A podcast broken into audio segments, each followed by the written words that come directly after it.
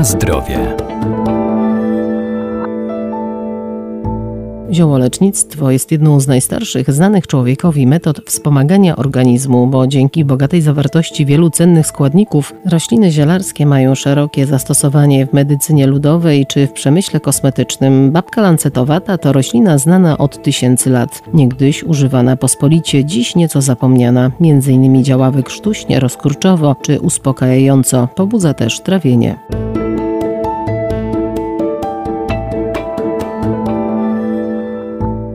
Babka lancetowata jest gatunkiem bardzo pospolitym. Rośnie na łąkach, trawnikach czy nieużytkach, a jest rośliną o działaniu leczniczym. Niegdyś używana jako panaceum niemal na wszystko. Zalecana w leczeniu chrypki, suchego, przewlekłego kaszlu, nieżytów przewodu pokarmowego czy dróg moczowych, zewnętrznie na ugryzienia i urządlenia owadów, czy też gojenie się ran. Babka lancetowata, ale nie tylko. Również babka zwyczajna jest rośliną o działaniu leczniczym, rośliną zielarską. Dawniej, czyli w tych czasach, kiedy jeszcze zielarstwo było takim elementem medycyny ludowej, trochę związanym ze znachorstwem, to babki używane jako panoceum, takiego lekarstwa niemalże na wszystko. Doktor ogrodnictwa Arkadiusz Iwaniuk. A więc jako środek przeciwko kaszlowi, jako środek leczący rany, działający na żołądek, miała szerokie zastosowanie. Teraz być może dlatego, że jest tak pospolicie występująca, nieco zapomniano trochę o tym interesującym gatunku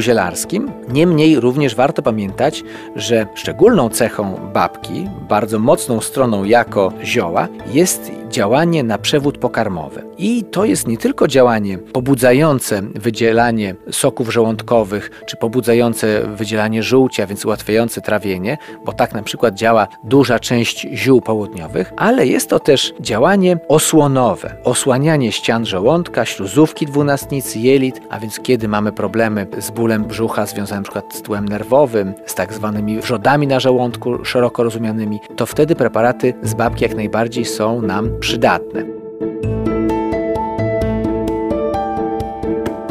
Na zdrowie.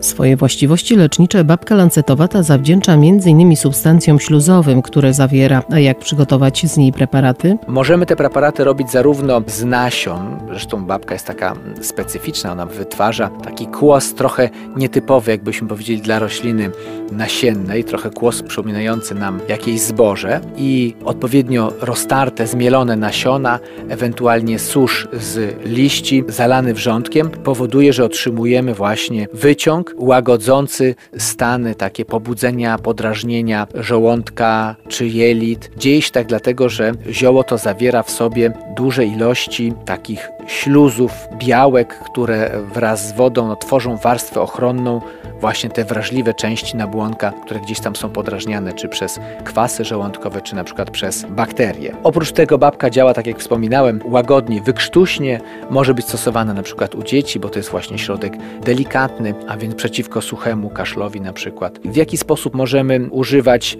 babki? A więc najprostszy to jest taki, że uzyskujemy świeży sok, wyciskany z młodych roślin, najlepiej właśnie z młodych liści, z dojrzewających nasion. To jest jakby pierwszy sposób. Drugi to oczywiście w postaci naparów uzyskanych przez zalanie wrzątkiem łyżki stołowej ziół. Napar, czyli zalewamy, odstawiamy na kwadrans, odcedzamy i później możemy stosować stosownie do naszych potrzeb, zwykle dwa razy dziennie, rano i wieczorem. Jak pozyskać babkę? No tak jak wspomniałem, że to roślina występująca powszechnie, pospolicie, na trawnikach, na nieużytkach. Najlepiej oczywiście pozyskiwać ze stanowisk takich, które są dalekie od źródeł zanieczyszczeń, czyli nie przy samych drogach, lepiej gdzieś w naturze. Jeśli znajdziemy takie stanowisko, to bardzo szybko, łatwo zbierzemy y, odpowiednią ilość i raczej nie ma trudności z jej pozyskaniem.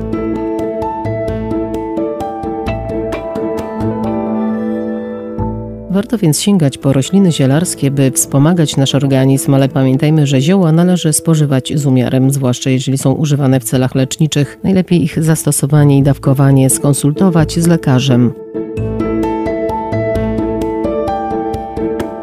Na zdrowie.